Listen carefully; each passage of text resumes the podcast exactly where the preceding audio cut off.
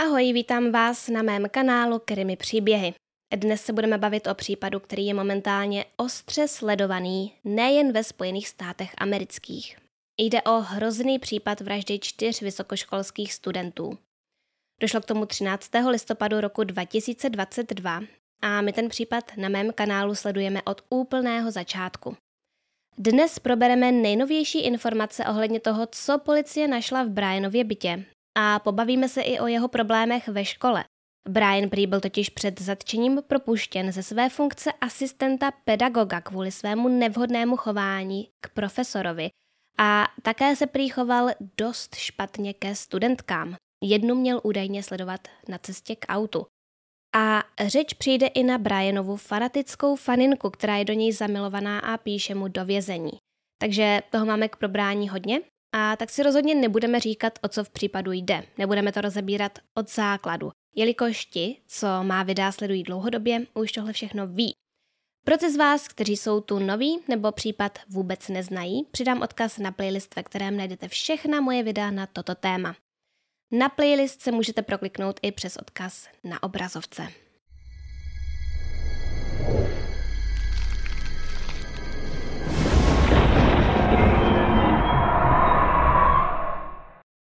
17. ledna byl zveřejněný dokument, který obsahuje několik částí. Žádost o povolení k domovní prohlídce, samotný příkaz k domovní prohlídce, seznam zabavených věcí z Brianova bytu a také návrh ke zveřejnění tohoto dokumentu, který měl původně zůstat neveřejný až do 1. března 2023. Z dokumentu můžeme vyčíst, jaké informace musela policie poskytnout, aby mohl být vydán příkaz k domovní prohlídce a samozřejmě co našli a jak to použijí. Dokument má 49 stran, ale 18 z nich je opakování toho, co stálo v místo přísežném prohlášení, které bylo vydáno už dříve a o kterém jsem vydala samostatné video, které též najdete v příslušném playlistu. Daný dokument můžete vidět na svých obrazovkách. Na první straně se nachází příkaz k odtajnění tohoto dokumentu. Příkaz byl vydán ve státě Washington, protože právě tam Brian v době vražd bydlel a pracoval. Příkaz k domovní prohlídce byl původně neveřejný kvůli citlivé povaze vyšetřování, ale poté, co úřady v Lata County v Idaho zveřejnili místo přísežné prohlášení, už nebylo potřeba tyto citlivé informace chránit, protože většina už byla zveřejněna. Navíc Brian je aktuálně ve vazbě a bez možnosti kauce. Dále bylo na případ soudem uvaleno informační embargo a jak vyšetřovatelé, tak příbuzní o případu nesmí mluvit. Ale toto embargo bylo uvaleno úřady ve státě Idaho, protože právě tam k vraždě došlo. A zabývá se tím Idašský soud. Brian sice bydlel jen pár minut od města Máskou, avšak v jiném státě, ve Washingtonu, kde ono embargo neplatí, jakoby v tom pravém slova smyslu a tak mohly být zveřejněné dokumenty ohledně domovní prohlídky jeho bytu ve městě Pullman ve Washingtonu. No a to místo přísežné prohlášení bylo samozřejmě zveřejněné před uvalením informačního embarga, tak proto ho máme k dispozici. A mimochodem v tom případě jde o prohlášení jednoho z vyšetřovatelů, který dokumentem žádal o vydání zatykače na Briana Kouberger, takže jsme se z něj dozvěděli o některých zásadních důkazech. Například o tom nalezeném DNA a o tom, že jedna z přeživších vraha viděla odcházet. To je tak vše, co řeknu, abych vám to připomněla, ale pokud chcete vědět víc, tak se opravdu koukněte spíš na to mé video o tom. Uh, teď se budeme bavit o těch nových skutečnostech a o tom ohledání Brianova bytu. Na vašich obrazovkách teď můžete vidět ten nově zveřejněný dokument. Strany 3 až 5 obsahují návrh a příkaz k tomu, aby byl původní příkaz k domovní prohlídce redukován před jeho zveřejněním. Takže některé části tohoto dokumentu zůstaly nezveřejněny. Jedná se o speciální verzi vydanou pro veřejnost a některé detaily pravděpodobně chybí. Je zde uvedeno, že ve verzi pro veřejnost budou jména svědkyň zkrácena na iniciály. My ta jména víme, ví je celý svět, ale je dobře, že se o tom v Americe dlouho nějak moc nemluvilo, když byl ještě Brian na svobodě, protože těm eh, svědkyním mohlo hrozit nebezpečí. Ale upřímně stejně se asi velmi rychle dozvěděl o tom, že tam ty dvě dívky žily. A možná to už viděl i předtím. Je to skoro jisté. Vypadá to, že je nezabil z nějakého určitého důvodu. No a teď už ta jména zveřejňují všechna média. Z odůvodnění to vypadá, že jedinou změnou v dokumentu pro veřejnost je možná právě jen neuvádění celých jmen svědkyň. Teď si pojďme říct o obsahu stran 6 až 9. V úvodu se dozvídáme, že v tomto příkazu nebyl brán na zřetel dodatečný důkaz týkající se DNA nalezeného v odpadcích vyhozených k sousedům Brianových rodičů v Pensylvánii. Návrh k domovní prohlídce Brianova bytu ve Washingtonu byl podán 29. prosince 2022 a my víme, že ty vzorky DNA agenti našli 27. prosince, takže 29. možná ještě nebyly výsledky testů. Nicméně bylo zhromážděno dostatečné množství důkazů k tomu, aby mohl být příkaz vydán. Jen chci doplnit, že Brian vyhodil ty odpadky údajně k několika sousedům, ale něco se našlo i v popelnici Brianových rodičů. Nevíme, co se tam kromě toho DNA našlo, ale možná se to brzy dozvíme. Brian byl zatčen v domě rodičů v Pensylvánii v noci z 29. na 30. prosince 2022. V příkazu stojí do deseti dnů od data vydání, a datum vydání bylo 29.12., prohledejte následující prostory. Byt číslo G201, nacházející se na adrese Northeast Valley Road 1630 v Pullman ve Washingtonu. Jedná se o třípodlažní dům s několika byty, který je béžovo-bílý. Takovéto popisování budov je v příkazech k domovním prohlídkám běžné. Nestačí napsat jen adresu, protože se stává, že policie prohledá nesprávný dům nebo byt, což je nepříjemné hlavně pro jeho obyvatele. Byt G201 se nachází v severovýchodním rohu druhého patra této budovy. Dveře jsou umístěny na východní straně a označeny číslem 201. Jsou bílé a zvenku jsou ještě další síťové dveře proti hmyzu. Zabavte důkazy výše zmíněných činů, tedy krev nebo jiné tělesné tekutiny nebo lidskou tkáň nebo kožní buňky nebo předměty obsahující krev, tělesné tekutiny nebo lidskou tkáň nebo buňky. Nože nebo jejich obaly nebo další ostré předměty, včetně dýky, kudly, meče nebo jakékoliv dokumenty značící jejich vlastnictví, včetně účtů z jejich nákupů. Jakékoliv obrázky, ať už digitální nebo na papíře, na kterých je Ethan, Kaylee, Zena, Madison, Bethany nebo Dylan, nebo obrázky jejich obydlí na King Road 1122 nebo jejich sousedství. Oblečení včetně, ale ne pouze, tmavých triček nebo košilí, tmavých kalhot, masek nebo bot s podrážkou se vzorem diamantu.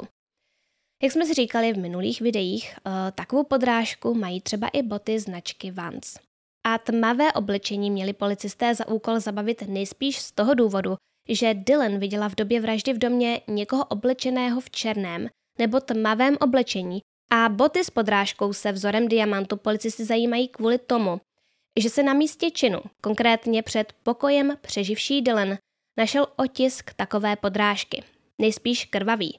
Víme, že se vyšetřovatelům ukázal poté, co na místo nanesli látku, která reaguje na proteiny. Podle dalšího bodu měli vyšetřovatelé zabavit i jakékoliv možné stopové důkazy, včetně DNA z krve nebo kožních buněk nebo jiných zdrojů. Stopy z bod, otisky prstů a vlasy nebo chlupy, ať už lidské nebo zvířecí. A zvířecí chlupy vyšetřovatele zajímají, jelikož Brian zvíře nevlastnil, ale jedna z obětí ano. Kaylee měla v domě na King Road během své návštěvy i svého psa Marfyho. Ten byl nalezen nezraněný v jejím pokoji. Připomínám, že Kaylee byla zavražděná jinde, v pokoji další z obětí, u své kamarádky Maddie. Takže pokud je Brian pachatelem, mohl si z místa činu nevědomky odnést nějaké Marfyho chlupy. Dále měli policisté zabavit jakákoliv data v digitální podobě nebo na papíře, která by značila zájem o vraždu nebo plánování vraždy, násilného útoku, pobodání nebo řezání lidí, a jakákoliv data týkající se domu na King Road 1122 nebo informace o Etanovi, Kaylee, Zéně, Madison, Bethany nebo Dylan. Dále data ukazující polohu Briana Koubergera nebo telefonu s číslem 509 592 8458 v den 13. listopadu 2022 včetně Wi-Fi logů a metadat spojených s fotkami, příspěvky na sociálních sítích nebo z aplikací na telefonech, počítači, laptopu nebo tabletu. Jako příklad toho, co je hledáno, jsou uvedeny účetní knihy, dokumenty, seznamy, knihy, poznámky, dopisy, kalendáře, diáře, listy kontaktů, deníky, nahrávky, fotografie, videa, e-maily, textové zprávy, příspěvky a zprávy na sociálních sítích a související metadata. Elektronická nebo digitální uložná zařízení, která mohou obsahovat kterékoliv z výše uvedených dat, včetně telefonu, počítače, laptopu, tabletu, externích disků, CDček, DVDček, flash disků nebo jiných úložných zařízení. Dále je dopodrobna uvedeno, co v těch zařízení budou hledat. Toto vše musí být v příkazu napsáno. Policisté nemůžou například vzít počítač bez toho, aby bylo jasné, co v něm hledají. Policie nemůže zabavit úplně cokoliv. Proto je vše popisováno do co největších podrobností. Je to prostě protokol, podle kterého se musí fungovat. Dále v dokumentu stojí. Zabaveno může být veškeré zařízení, které může obsahovat. Důkazy spojené s účty spojenými s tímto zařízením, e-mailové adresy, účty na sociálních sítích, aplikace pro posílání zpráv a jiné účty spojené s těmito zařízeními. Fotografie, obrázky, videa, dokumenty, které byly vytvořeny, změněny, uloženy, odeslány, přečteny nebo smazány v období vražd. Důkazy o využívání zařízení, provádění vyhledávání na internetu týkající se průzkumu jiných vražd nebo násilných činů a také toho, jak se vyhnout odhalení po spáchání takových činů. Informace o domu číslo 1122 na King Road nebo o sousedství nebo informace o obyvatelích tohoto domu. Dále může být zabaveno jakékoliv zařízení, které může obsahovat informace, které lze použít k určení polohy zařízení. Data z GPS, připojení k Wi-Fi, IP protokoly, zařízení, které může obsahovat důkazy o totožnosti osoby užívající dané zařízení.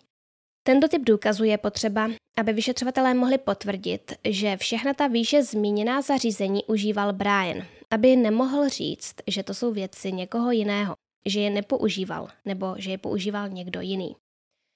Eh, k určení vlastnictví daných zařízení lze použít fotek, videí, zpráv, informací v jiných zařízeních a tak dále. Pokračujeme ve čtení dokumentu. Dále může být zabaveno veškeré zařízení, které může obsahovat hesla, kódy, otisky pro odemčení těchto zařízení, důkazy o pohybu nebo vlastnictví prohledávaných prostor, eh, pošta, účty, označení bytu, nájemní smlouva a osobní majetek, jehož vlastník může být snadno určen. Eh, to proto, že by mohl říct, že tam vlastně vůbec nebydlel, že ty věci nejsou jeho. Samotná žádost o povolení k prohlídce je na stranách 10 až 14. Vyplnil ji Don Daniels, zástupce náčelníka státní washingtonské policie. Daniels zde prohlašuje, že existuje příčinná souvislost a pravděpodobnost, že se Brian Kouberger dopustil zločinu vraždy prvního stupně a vloupání ve městě Máskou v Idaho. Washingtonská policie věří, že se na Brianově adrese nachází důkazy tohoto činu a zbraně při něm použité. Poté je v dokumentu znovu uveden popis bytového domu, který byl uveden už i výše. Don Daniels uvádí, že byl kontaktován policejním důstojníkem z města Máskou a požádán o asistenci v případu čtyřnásobné vraždy v Idaho. Protože je Brian rezidentem státu Washington, byla žádost o domovní prohlídku předložena washingtonským policistou, ale v podstatě všechny důkazy zhromáždila policie v Idaho. Příčinná souvislost je popsaná v příloze A, což je místo přísežné prohlášení seržanta Dustina Blakera. Dále je zde podrobně popsáno, co v bytě policisté chtějí nalézt, což je totožné s tím, co je uvedeno v příkazu. V žádosti je také odstavec o dodatečném odhalení, které se týká testu DNA. Je zde uvedeno, že 13. listopadu 2022 bylo nalezeno pouzdro na nůž pod tělem nebo vedle těla Madison Mogan a bylo na něm nalezeno mužské DNA. 27. prosince bylo poté odebráno DNA z odpadu pocházejícího z rodinné rezidence Koubergerových v Pensylvánii, u něhož nebylo vyloučeno, že náleželo otci člověka, který zanechal DNA na pouzdru od nože z místa činu. Přitom 99,9998% mužské populace by mohlo být takto vyloučeno. Pod tím uh, uvádí, že věří, že tato informace nebude stěžejní pro příkaz k domovní prohlídce, ale pokud by soud věřil, že není dostatek důkazů, měli by to vzít v potaz. Ale specificky se tam žádá, aby nebylo toto dodatečné odhalení ohledně DNA bráno v potaz pouze pro podporu ostatních důkazů. Důvodem je, že pokud by toto testování bylo u soudu spochybněno, což by mohlo být, protože DNA se našlo v odpadcích a mohlo patřit někomu jinému, protože se pak převážilo do Idaho a tak dále, bylo by cokoliv, co policisté našli během této domovní prohlídky u soudu nepoužitelné. Takže se tam vlastně píše, myslíme, že máme dost důkazů. Pokud nemusíte, tento test DNA neberte v potaz. A jak jsme se dočetli na začátku dokumentu, tento důkaz nebyl zahrnut do rozhodnutí o příkazu k domovní prohlídce. Potom je tu ta příloha A, místo přísežné prohlášení Dustina Blakera, které nám zabírá strany 17 až 47. Toto je ta část, která byla vydána už dříve policií z Idaho, ale jsou zde uvedeny i důvody, proč by měl být Brianův byt prohledán a co by tam mohli najít. Náčelník policie se domnívá, že čin byl plánovaný dopředu a nejpravděpodobnější místo pro plánování něčeho takového je domov, kde máte soukromí. Domnívá se, že například prohledávání internetu související s vraždami nebo s domem na King Road nebo s oběťmi by se mohlo najít v zařízeních v Brianově bytě. Dále policista píše, že informace smazané uživatelem mohou být obnoveny forenzními techniky po celou dobu životnosti zařízení. Popisuje také, kde všude mohou být užitečné informace nalezeny, jako ve skrytých složkách a nepravděpodobných formátech a tak dále. A procházení těchto dat může zabrat i několik týdnů. Policie věří, že je Brian jediným obyvatelem bytu, protože všechna došlá pošta je pro něj a navíc byla nalezena i nájemní smlouva s jeho jménem. Dále jsou znovu popsány důkazy, které budou při domovní prohlídce hledány a zabaveny. Nakonec Dustin Blaker uvádí, že vyžaduje také prohlídku Brianovy kanceláře v kampusu Washingtonské státní univerzity a že i tam by se mohly najít některé důkazy, protože je běžné, že lidé nechávají věci zmíněné výše ve své kanceláři. Brianova kancelář má číslo 12 a sdílí ji se dvěma dalšími doktorandy. Nicméně v příkazu k domovní prohlídce je uveden pouze Brianův byt. Úplně na konci máme seznam věcí zabavených z Brianova bytu. To je tak nějak to nejdůležitější z tohoto dokumentu. A jsou to následující věci. Za prvé jedna černá nitrilová rukavice. Jeden účet z Walmartu se štítkem Dickies, což je značka oblečení. Možná tam nakupoval ono černé oblečení, ale cokoliv to bylo, policie měla pocit, že to nějak souvisí s případem a proto účtenku zabavila. Dále dvě účtenky z Marshalls, to je další cenově dostupný řetězec a zase se možná jedná o účtenku za nějaké oblečení. Čtvrtým předmětem na seznamu je zásobník na prach a špínu z vysavače Bizzle Power Force. Tam se může najít cokoliv, co si Brian nevědomky přinesl z místa činu, třeba nějaký vlas a ten pak vysál. Upřímně myslím, že pokud Brian po vraždě studentů vysál, tak ten zásobník už vyprázdnil a vyčistil, ale nemusí tomu tak být. Může tam být eh, třeba jen prach z té doby, kdo ví, ale třeba se tam něco najde. A jen vám ukážu, oč jde. Je to takovýhle vysavač a policisté vzali tuto část, tu, co slouží na místo sáčku u klasického vysavače. V bodě 5 se píše o tom, že policie z Brianova bytu odnesla i 8 mm, předpokládaných vlasů, Dále Fire TV Stick, což je zařízení pro streamování médií. Dalo by se říct, že vám tohle zařízení umožní používat uh, obyčejnou televizi jako smart televizi. Řekla bych, že u nás je dost populární Chromecast, takže tohle je něco podobného. My máme Chromecast taky. No a uh, lidé se zarážejí nad tím, proč policisté takovou věc vzali. A po troše googlení jsem zjistila, že je to prý dobré místo, kam uchovávat data, která chcete utajit. Protože tam by je asi jen málo kdo hledal. Dá se to prý i nějak jailbreaknout a pak s tím můžete dělat mnohem víc. I za normálních podmínek přesto můžete na internet, což by jistě někdo jako Brian mohl chtít využít, ale pokud jste zruční, tak si tam můžete ukládat i fotky, videa a je pravda, že vám to někdo asi jen tak prolézat nebude. Ale četla jsem i o něčem dosti děsivém. Uh, Pokud si to zařízení upravíte, tak můžete stahovat i něco, čemu se říká snuff content, tedy například videa nebo fotografie reálných násilných činů, třeba záběry vraždy. Je mi z toho špatně, jen o tom mluvím. No takže tam toho policisté můžou najít nakonec docela dost. A ano, ten snuff content se dá zajistit i jinými způsoby, ale opět člověk by mohl čekat, že do tohoto zařízení se policisté dívat nebudou. Ale oni očividně ví, kam se dívat. V bodě 7 je zapsaný jeden předpokládaný zvířecí chlup, takže ten by mohl pocházet od Kaylina psa Marfyho. Nebo v to asi policie doufá. Um, v Brianově bytě policisté dále našli i další čtyři vlasy. Na seznamu jsou v bodech 8 až 11 uvedený každý zvlášť. Takže to vypadá, že těch osm předchozích patřilo k sobě. Možná se nějak vizuálně zhodovali, myslím, že nejspíš budou Brianovi. Možná byly na jeho hřebenu. A ty další vlasy jsou možná uvedeny individuálně, protože se od sebe navzájem lišily. Mohly mít třeba jinou barvu a tudíž mohly pocházet od různých lidí, ale upřímně nevím, je to jen moje spekulace. Nevíme, proč jsou uvedené individuálně. V bodě 12 stojí, že policie zabavila i jeden stolní počítač. E, jinak se v tom seznamu nevyskytují žádné telefony, iPad a jiné. Ale telefon mohl mít Brian u sebe při zatčení a tak ho už policie možná měla přímo od něj. Potom je v dokumentu zapsaný bod za A, a z něj se dozvídáme, že byl zabavený i vzorek z červené skvrny.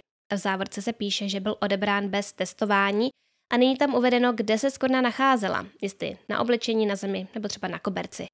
Každopádně to, že byl vzorek odebrán bez testování, neznamená, že nebude testovaný potom. Jistě bude. Nejspíš to znamená jen to, že jej policisté netestovali přímo na místě. A protože někdy se dělá to, že se zkusí rychlotest, který stanoví, zda jde o krev nebo ne. Takže tomu v tomto případě nedošlo, ale testovat se to určitě bude. Podle bodu B policisté zabavili i dva odřezky z povlaku na polštář s červeno-hnědými skvrnami. A větší skvrna byla testovaná. Ale nevíme, jak a jaký byl výsledek testu, ale předpokládám, že otestovali, zda jde o krev a bylo to pozitivní. Samozřejmě, že to může být jenom krev, která se tam dostala, když se Brian řízl při holení, ale kdo ví. Za C eh, byly zbytu odneseny dvě horní a spodní části potahu madrace, balené samostatně.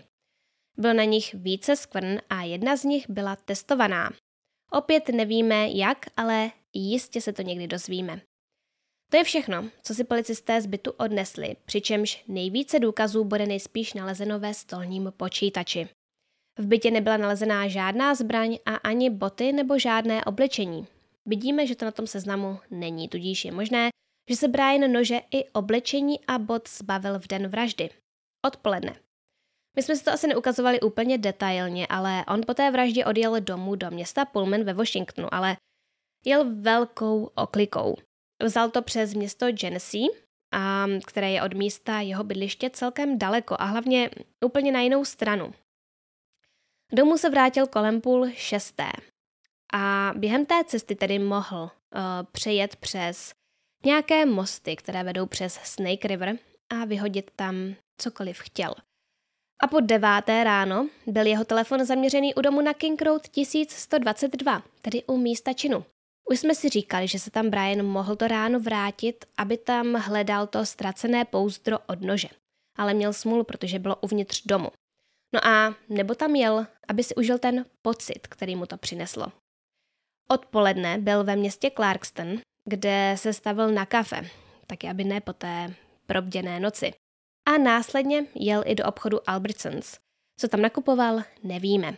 K večeru si ale Brian vypl telefon zhruba na tři hodiny. A to mezi půl šestou a půl devátou. A je podezření, že mohl zavítat do národního lesa Clearwater a zbavit se tam důkazů. Chtěla bych s vámi probrat uh, to dění té noci a následujícího dne opravdu detailně, včetně uh, provedení vražd, tedy údajného provedení vražd a údajného Brianova pohybu. Pokud o takové video máte zájem, tak mi prosím dejte vědět v komentářích, ať vím, jestli na to mám začít pracovat, nebo máte pocit, že takové video není třeba. Pokračujme. V médiích se objevily některé nové skutečnosti o detailech útoku. Podle zdrojů blízkých vyšetřování utrpěla Zéna znatelná obraná zranění na rukou. O tom jsme si už říkali v dřívějších příbězích. Říkali jsme si, že měla obraná zranění, ale teď už o tom všem víme mnohem víc. Podle News Nation byly nejlepší kamarádky z dětství Kaylee Gonzalez a Madison Mogan, které spaly ve stejné posteli u Madison v pokoji, zabity jako první a poté se útok přesunul do nižšího, prvního patra, kde se dalšími oběťmi staly nejprve Ethan Chapin a poté Zena Kernodle. Ethan údajně částečně vstoupil do chodby a byl zabit ve dveřích před pokojem Zény. Dříve jsme měli za to, že před pokojem byla zavražděná Zéna a Ethan byl zabit uvnitř Zénina pokoje na posteli. Každopádně není tomu tak. Ethan prý z pokoje vystoupil a byl zabit před ním, což by mohlo znamenat, že slyšel nějaké zvuky a vyšel se podívat, co se děje. Ethan podle tohoto zdroje utrpěl sečnou ránu do krku. Poté se útočník zaměřil na Zénu, která tvrdě bojovala až do hořkého konce. Podle zranění, které Zéna utrpěla, je zjevné, že se tvrdě bránila. Opakovaně prý popadla nůž od útočníka a utrpěla proto hluboké řezné rány na prstech. Zdroje blízké vyšetřování pro News Nation uvedly. Zéna Kernodle tvrdě bojovala, když se na ní útočník vrhl a opakovaně popadla útočníkův nůž a to natolik, že utrpěla hluboké řezné rány na prstech a prsty měla téměř odříznuté. Zéna pak byla posledním ze čtyř studentů, kteří byli 13. listopadu 2022 zabiti. Nové podrobnosti se shodují s prohlášením otce Zény, které učinil krátce po vraždě. Modřiny, roztrhaná nožem, je to tvrdé dítě. Cokoliv chtěla dělat, to dokázala, řekl v listopadu. Některé detaily jsou ale v rozporu s tím, co původně řekli koroner a policie, tedy že všechny oběti byly pravděpodobně v posteli, Koronerka také řekla, že zranění byla bodná, nikoli vsečná. A ještě chci dodat, že Etna a Zénu prý objevil Etnův nejlepší kamarád. Tedy člověk, který v domě nebydlel, ale víme, že přeživší dívky, Bethany Adlen, do domu zavolali své kamarády a až potom proběhl telefonát na policii. No a musíme si říct i o něčem pro většinu z nás naprosto nepochopitelném. Na Facebooku se objevila žena, která zaplňuje svůj profil nekonečnými vyznáními lásky Brianovi a trvá na tom, že právě on je pro ně ten pravý. Tímto chováním k sobě samozřejmě přitáhla pozornost médií a veřejnosti. Žena nese jméno Britney Highslope a její 35 let. Podle facebookového profilu je matkou 16-letého syna a žije v Somersetu v Kentucky a i přesto, že se s Brianem Kouberger nikdy nesetkala, věří, že jsou si souzení a doufá, že to Brian bude cítit stejně. V jednom ze svých příspěvků píše Můj milostný zájem se jmenuje Brian a je obviněn z vraždy a já se s ním prostě přeji spojit víc než s kýmkoliv jiným. Britney se ale se svou láskou nesvěřuje jen lidem na Facebooku, ale také se snaží kontaktovat samotného Briana a posílá mu do vězení milostné dopisy a smyslné fotky. Zdá se ale, že zatím neobdržela žádnou odpověď. Na Facebook napsala i toto. Nelíbí se mi, že ačkoliv je dobře, že přemýšlím o určitých možnostech, nevím, jestli existuje nějaký způsob, jak by Brian mohl vědět o tom, co tady říkám, a pak mám obavy, že někdo zasahuje do těch dopisů, které mu posílám, což se doufám nikdy nestane. Její vyjadřování je velmi zvláštní. Několikrát denně píše sáhodlouhé překotné odstavce, ve kterých skáče z myšlenky na myšlenku a často jí příspěvky nedávají úplně smysl. V jednom z příspěvků píše Myšlenky na to, že jsem s ním, mi také dávají pocity, které bych nezažila, kdybych myslela na někoho jiného, protože k Brianovi chovám hluboké city a jsem na něj fixovaná, i když nevím, co ke mně cítí on a jestli tu není někdo jiný, koho chce, i když to by nebylo ideální pro můj božský mužský protějšek, kdyby to tak bylo. Britney ve svých příspěvcích vysvětluje, že ji nezajímá, že lidé nechápou její lásku k Brianovi, protože věří, že je její twin flame. Dopodrobna v příspěvcích rozebírá svůj a Brianův horoskop a je tím přímo posedlá a věří, že i na základě astrologie k sobě patří a jsou propojení. Oba jsou mimochodem štíři. Mnoho lidí je příspěvky Britney znepokojeno a bojí se o její duševní zdraví a o bezpečnost jejího syna. Jeden uživatel pod její příspěvek napsal Kde je rodina této dívky? Někdo musí zasáhnout, než bude příliš pozdě, buď pro ní, nebo pro jejího syna. Potřebuje pomoc. Jiný uživatel řekl, v jejich příspěvcích vidím klíčové charakteristiky a nebo rysy někoho, kdo se nachází v mentální krizi. Britney se k těmto lidem vyjádřila takto.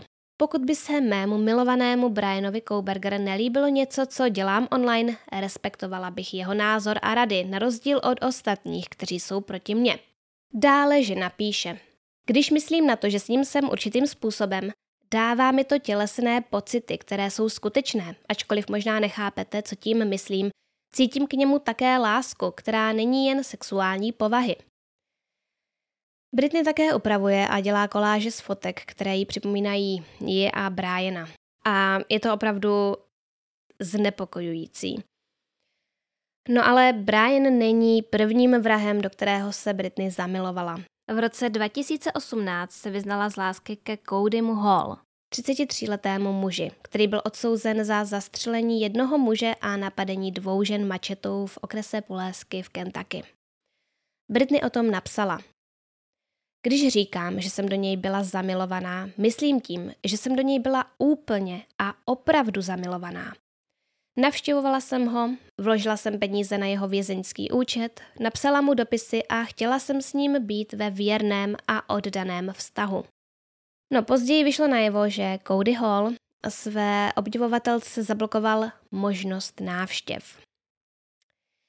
14. února 2023, tedy na Valentín, si Britney skryla nebo smazala všechny příspěvky od října 2022, i když ještě den předtím se chlubila pozorností, kterou přitahuje a tím, kolik má video o ní a Brianovi zhlédnutí. Ti, kteří se trochu pohybují v true crime komunitě, už možná postřehli, že se pravidelně objevují především mladé ženy, které na internetu sdílí svůj obdiv nebo zamilovanost ke zločincům, nejčastěji sériovým nebo masovým vrahům. Tento fenomén má své oficiální pojmenování a to hybristofilie. Někdy je to nazývané syndrom Bonnie a Clyda. Hybristofilie je označení pro sexuální deviaci, jejíž podstatou je, že ženy přitahují zločinci, typicky vrazy, včetně těch vícenásobných nebo sériových. Catherine Ramsland, která je profesorkou forenzní psychologie na Univerzitě Sales v Pensylvánii, kde studoval i Brian Kouberger a Catherine ho mimochodem i učila, uvádí, že u žen, které se provdali nebo chodili se sériovými vrahy, nalezla tyto možné důvody nízké sebevědomí a chybějící otcovská postava. Některé ženy věřily, že mohou změnit i muže tak krutého, jako je sériový vrah. Některé v něm vidí malého chlapce, kterým vrah kdysi byl a snaží se ho vychovávat. Některé ženy doufají, že dostanou pozornost médií nebo získají smlouvu na knihu nebo film. A pak je tu představa dokonalého přítele. Pro ženu, kterou přitahují nebezpeční muži, se vlastně může jednat o vztah, ve kterém získá svého dokonalého vysněného zločince, ale zároveň se cítí bezpečně, protože je její láska zavřená za mřížemi. Vědí, že jim muž nikam neuteče a oni nebudou mít ženskou konkurenci a navíc nemusí řešit problémy, které by se mohly vyskytnout v jiných vztazích, jako je agresivní chování takových mužů nebo užívání návykových látek. Někteří odborníci na duševní zdraví přirovnávají zamilovanost do vrahu k extrémním formám fanatismu. Tyto ženy považují za nejisté a za takové, které nemohou najít lásku normálními způsoby. Nebo jde o ženy, které se vyhýbají lásce a hledají romantické vztahy, které nelze naplnit. Uvádí se také, že tyto ženy byly často v minulosti oběťmi zneužívání. Studie ukázaly, že ženy, které byly v dětství týrány, mají tendenci vybírat si partnery s kriminálními a agresivními rysy. Pokračují tak ve vzorci chování, na který jsou zvyklé. Některé ženy přitahují zejména mediálně známý vrazy. Jak v České republice, tak v zahraničí jsou popsány případy, kdy se žena zamilovala do odsouzeného, aniž by ji osobně znala. Někteří odsouzení za závažný trestný čin dostávají hromady dopisů od svých faninek a často se i během výkonu trestu ožení, i když jsou odsouzeni na doživotí. Jedním z nechválně známých příkladů hybristofilie je velké množství žen, které přitahoval Ted Bundy po jeho zatčení i odsouzení. Bandy údajně dostával stovky milostných dopisů od žen a dokonce se oženil s Carol Ann Boone, se kterou se stihl i po sedmi letech rozvést, poté co se objevily fámy, že Ted navázal vztah s jinou ženou. O Jeffreym Dahmerovi, sériovém vrahovi, se říká, že mu během pobytu ve vězení zamilované ženy posílali dopisy, peníze a další dárky, i přesto, že byl na muže. Richard Ramirez, Night Stalker, který zabil 13 lidí, měl samozřejmě také své fanoušky, kteří mu psali dopisy a navštěvovali ho. Mezi nimi byla i Doreen Loy, která si ho vzala v kalifornské státní věznici San Quentin 3. října 1996. A příkladem jsou také faninky Charlesa Mansona, včetně jeho mladé snoubenky Afton Elaine, se kterou se nestihl oženit před tím, co v roce 2017 zemřel. No a teď už k jinému tématu, ale budu moc ráda, pokud se tady k tomu předchozímu nějak vyjádříte v komentářích. No, uh, nedávno se objevily nové informace, které pocházejí od tří různých lidí obeznámených s Brianovým působením na Washingtonské univerzitě a také z oficiálních zápisů a formálního odvolacího dopisu. Podle všech těchto zdrojů bylo s Brianem na univerzitě vedeno disciplinární řízení a dokonce byl v prosinci propuštěn z funkce asistenta pedagoga. Podle formálního dopisu to bylo hlavně kvůli jeho slovním sporům s profesorem a také je tam uvedeno, že byl vyšetřován kvůli jeho chování ke studentkám. Prý měl sexistický postoj k ženám a hodnotil práce studentek jinak než práce studentů. Brianovi potíže začaly asi měsíc po nástupu na Washingtonskou státní univerzitu, kde začal studovat poté, co v červnu získal magisterský titul z psychologie a trestního práva na DeSales univerzitě v Pensylvánii, nedaleko místa, kde strávil svá dospívající léta. Na Washingtonské státní byl veden jako doktorant trestního práva a kriminologie, nebo tedy nejspíš stále je, nevím, jak se to má, eh, když je obviněný. Ale eh, studium trestního práva mu jistě přijde vhod při jeho obhajobě. 23. září 2022 měl Brian slovní potičku s profesorem Johnem Snyderem, kterému asistoval. Poté 3. října byl Brian povolán na schůzku se členy fakulty, aby prodiskutovali obavy z jeho chování. 21. října mu profesor poslal e-mail, ve kterém ho informoval o normách profesionálního chování, které dosud Brian v tomto semestru nesplňoval. 2. listopadu, tedy méně než dva týdny před vraždami, proběhla další schůzka s vedením fakulty, na které byl probírán plán ke zlepšení Brianova chování. Takže když někteří ti studenti vypovídali, že se jeho přístup k nim zlepšil, Mohlo to znamenat, že se Brian snažil udržet si své místo asistenta. Znovu se Brian s profesory sešel 7. prosince 2022, tedy už po čtyřnásobné vraždě, aby prodiskutovali jeho pokroky, ale o dva dny později, 9. prosince 2022, se Brian opět dostal do slovní potičky s tím samým profesorem. Později toho měsíce se její univerzita rozhodla odstranit z pozice asistenta pedagoga, protože neudělal pokrok, co se týče jeho profesionality. 19. prosince mu byl zaslán formální dopis, ve kterém byl informován, že nesplnil podmínky požadované k udržení financování v rámci programu a proto je z funkce asistenta odvolán. Fakulta o tom rozhodla na prosincovém koncoročním zasedání katedry, během kterého bylo profesorům také sděleno, že některé studentky uvedly, že se kvůli Brianovi cítí nepříjemně. V jednom z těchto případů byl Brian obviněn ze sledování studentky k jejímu autu. Nicméně v případu studentek vyšetřování univerzity nesledalo Briana vinným z žádného pochybení. Uvedli to dva lidé. Tomu se moc nedivím. K rozhodnutí zrušení jeho financování a odvolání z funkce asistenta pedagoga vedly další věci. Toto rozhodnutí bylo podle nich založeno na jeho neuspokojivém výkonu asistenta pedagoga, včetně toho, že při interakci s fakultou nesplňoval normy profesionálního chování. Snad ve všech dílech, snad ve všech posledních dílech mluvíme o tom, jak špatně se Brian choval k ženám. Takže myslím, že na tom rozhodně něco bude. Moc mě zajímá, co se dozvíme v průběhu hlavního líčení, jestli se něco dozvíme.